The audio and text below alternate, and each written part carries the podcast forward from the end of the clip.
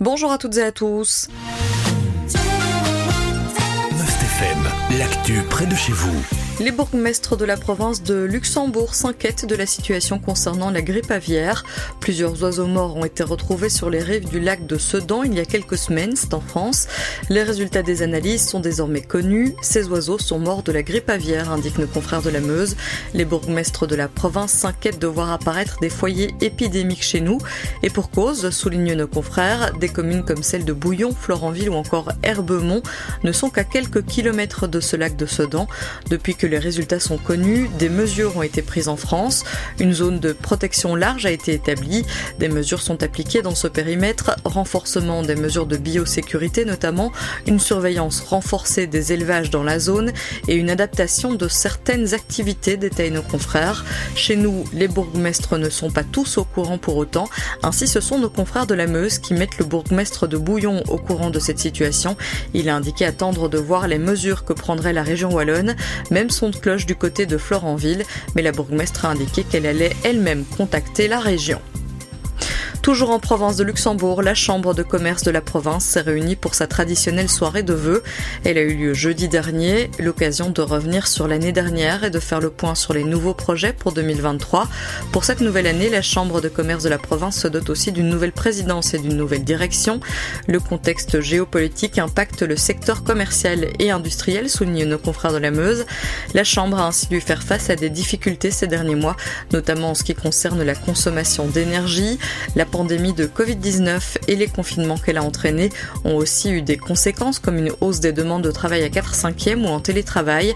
La Chambre tente d'apporter des solutions, des nouveautés dans ce contexte, indiquent nos confrères. Elle va par exemple créer des clubs d'entreprise et thématiques. Un nouveau service appelé Réaction va être mis en place. Il s'agira d'un service d'écoute notamment soutien pour les patrons. Le 30 janvier dernier a marqué la fin de la campagne Bob Hiver. Les résultats ont été publiés par la police fédérale, l'occasion pour nos confrères de la Meuse de se pencher sur ceux de la province de Namur. Au total, ce sont 20 559 tests d'alcoolémie qui ont été réalisés dans la province durant cette campagne hiver 2022-2023.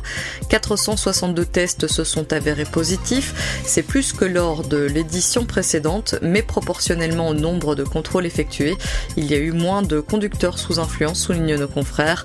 Le week-end reste un moment problématique et en particulier la nuit. C'est ce qu'indiquent encore nos confrères sur base des résultats publiés. Soulignons encore que la province de Namur se trouve au-dessus de la moyenne nationale. Elle est de 1,80% de conducteurs sous influence. Les organisateurs de la campagne sont néanmoins satisfaits car les résultats montrent que la sensibilisation et les contrôles portent progressivement leurs fruits. Enfin, Child Focus poursuit les recherches pour tenter de retrouver Juliette Gormans. Cela fait maintenant 80 jours que l'adolescente de 17 ans n'a plus donné de signe de vie. Elle est en effet portée disparue depuis le 14 novembre dernier. Elle a été vue pour la dernière fois, je vous le rappelle, au magasin Carrefour Market de la rue Gustave Guidet à Veudrin. C'est ce que rappellent nos confrères de la Meuse. La police et le parquet de Namur ont placé ce dossier en prioritaire car il s'agit d'une adolescente et d'autant plus qu'elle est touchée d'une fragilité psychologique de leur côté, les demi-frères de cette adolescente continuent leur recherche également. Reste que leur inquiétude croît progressivement, indiquent nos confrères de la Meuse. C'est la fin de ce point sur l'actualité des provinces de Namur et de Luxembourg. Je vous souhaite de passer un excellent début de journée à l'écoute de Must FM. L'info proche de chez vous, aussi sur mustfm.be.